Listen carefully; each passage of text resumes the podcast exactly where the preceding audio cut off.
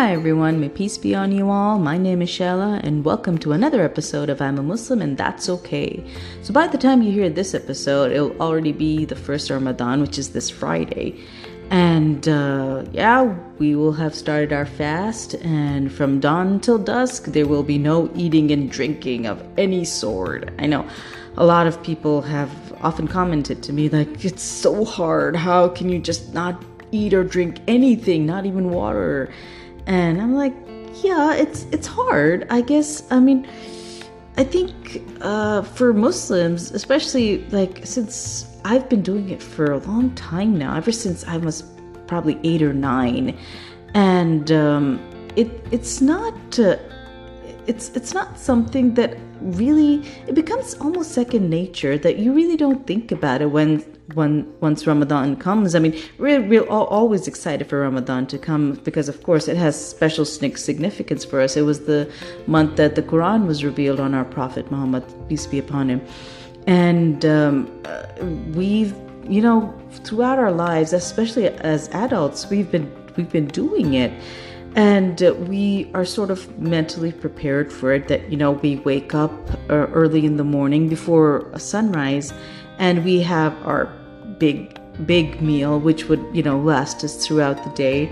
And then we have our uh, evening meal, which is the iftar, when we break our fast. And, you know, that's always a big deal. I mean, I mean, it's, it's true. If you go to any Muslim household during this time, I mean, which you can't right now, but because of the quarantine. But if you did under normal normal circumstances, it would be like a ten-course meal. I'm not even kidding. I mean, it's it's ridiculous the amount of food we make and consume. No, but it's it sort of like becomes this yearly habit that we've been doing for a long, long time. And I know for for children, I mean, I especially I remember since when I started my fast at about eight or nine, it was hard. There's no doubt about it. It's definitely a real, real act of faith for little children. And, and you know, we're not forced into it, definitely. I mean, I remember my mom, I mean, when I used to fuss that I wanted to fast, she'd be like, no, no, no, you're still small. You don't have to have to right now. And she'd make all sorts of excuses, you know, just to have me think that it's okay. But, you know, you want to do what you see everybody else do. But and once you begin doing it, uh, it, it's hard at that time because you're so used to acting on impulse. To, you know, if you feel thirsty, you drink. If you feel hungry, you eat. And um, it's hard at that time.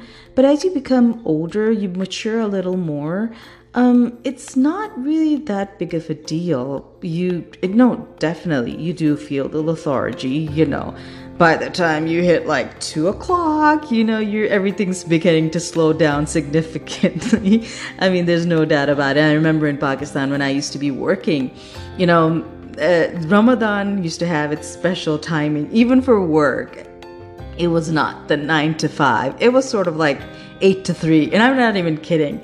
You know, like three o'clock, like everything's shut down, and you know the, the the streets are all crowded because people are trying to rush home, try to get in a nap before, you know, they wake up and, you know, prepare for the evening meal. And you know, it, it has its own charm to it, you know, because it's it's that month where you're away from the usual maddening routine of everyday life, and uh, it's it, it, it was fun. So, uh, yeah, it is hard when you start out with, but it slowly develops into a habit every year. And, uh, I mean, now, right now, Ramadan is coming in the summertime, and it's not the same every year because uh, Muslim uh, calendars follow the lunar calendar. And uh, it's the ninth month of uh, the Muslim calendar. And with lunar calendars, what happens is that every year the dates change. So if let's let's say um, like last year, Ramadan began on the on the in the first week of May-ish almost. So this year it it starts ten year ten days earlier. So now uh, like today's the the twenty-fourth of April. Yeah. So It, it began ten, day, ten days earlier. So this way, you know, it keeps moving backwards. So like so, it, for a few years, it's in like the summer months. And then when it starts slowly moving into the cooler periods of the year, the fast is significantly easier because the days are not as longer and the weather is nicer. I remember like when we used to do like Ramadan in winter, it was a breeze. Literally, you, like you didn't feel it at all.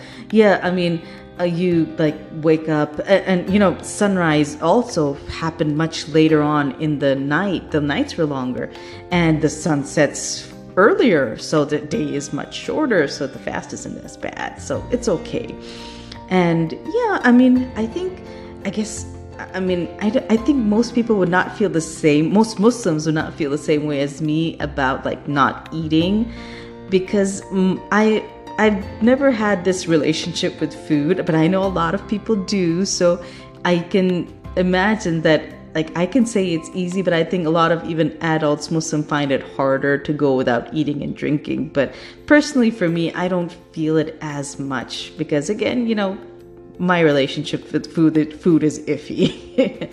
No, but, but seriously. So, I mean, it's, it's one of those things that is, is, you know, it becomes, it, it is, is a habit, yearly habit, and we're used to it. We prepare for it and, you know, mentally and spiritually try to prepare for it as much as we can.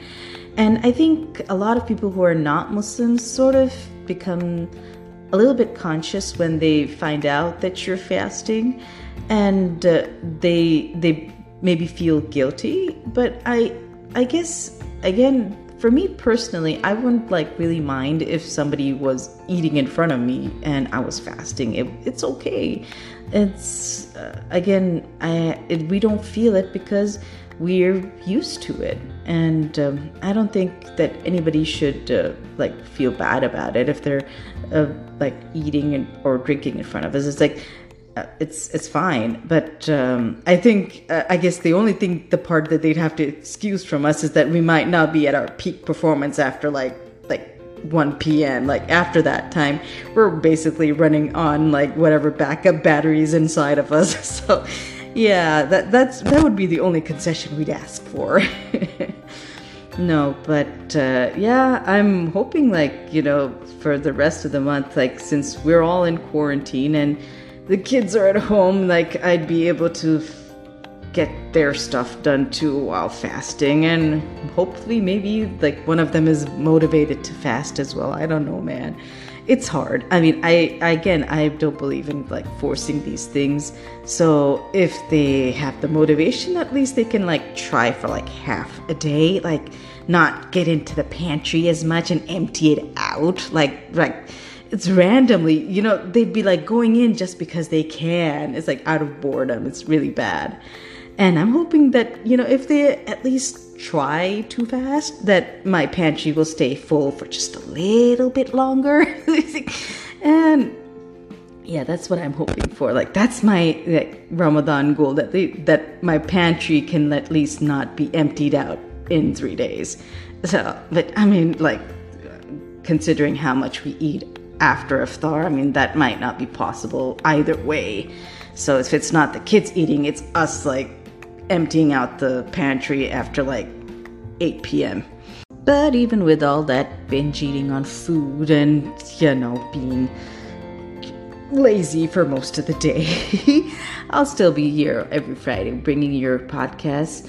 So if you enjoy listening to me, please do subscribe, and I'll see you next week, next Friday, as as always. So until then, may peace be on you all, and take care. Thank you so much for tuning in to I'm a Muslim and That's Okay. And if you wish to follow my social media for more updates, you can follow me on Instagram, on Facebook, and on YouTube. All the links to those are in the show notes.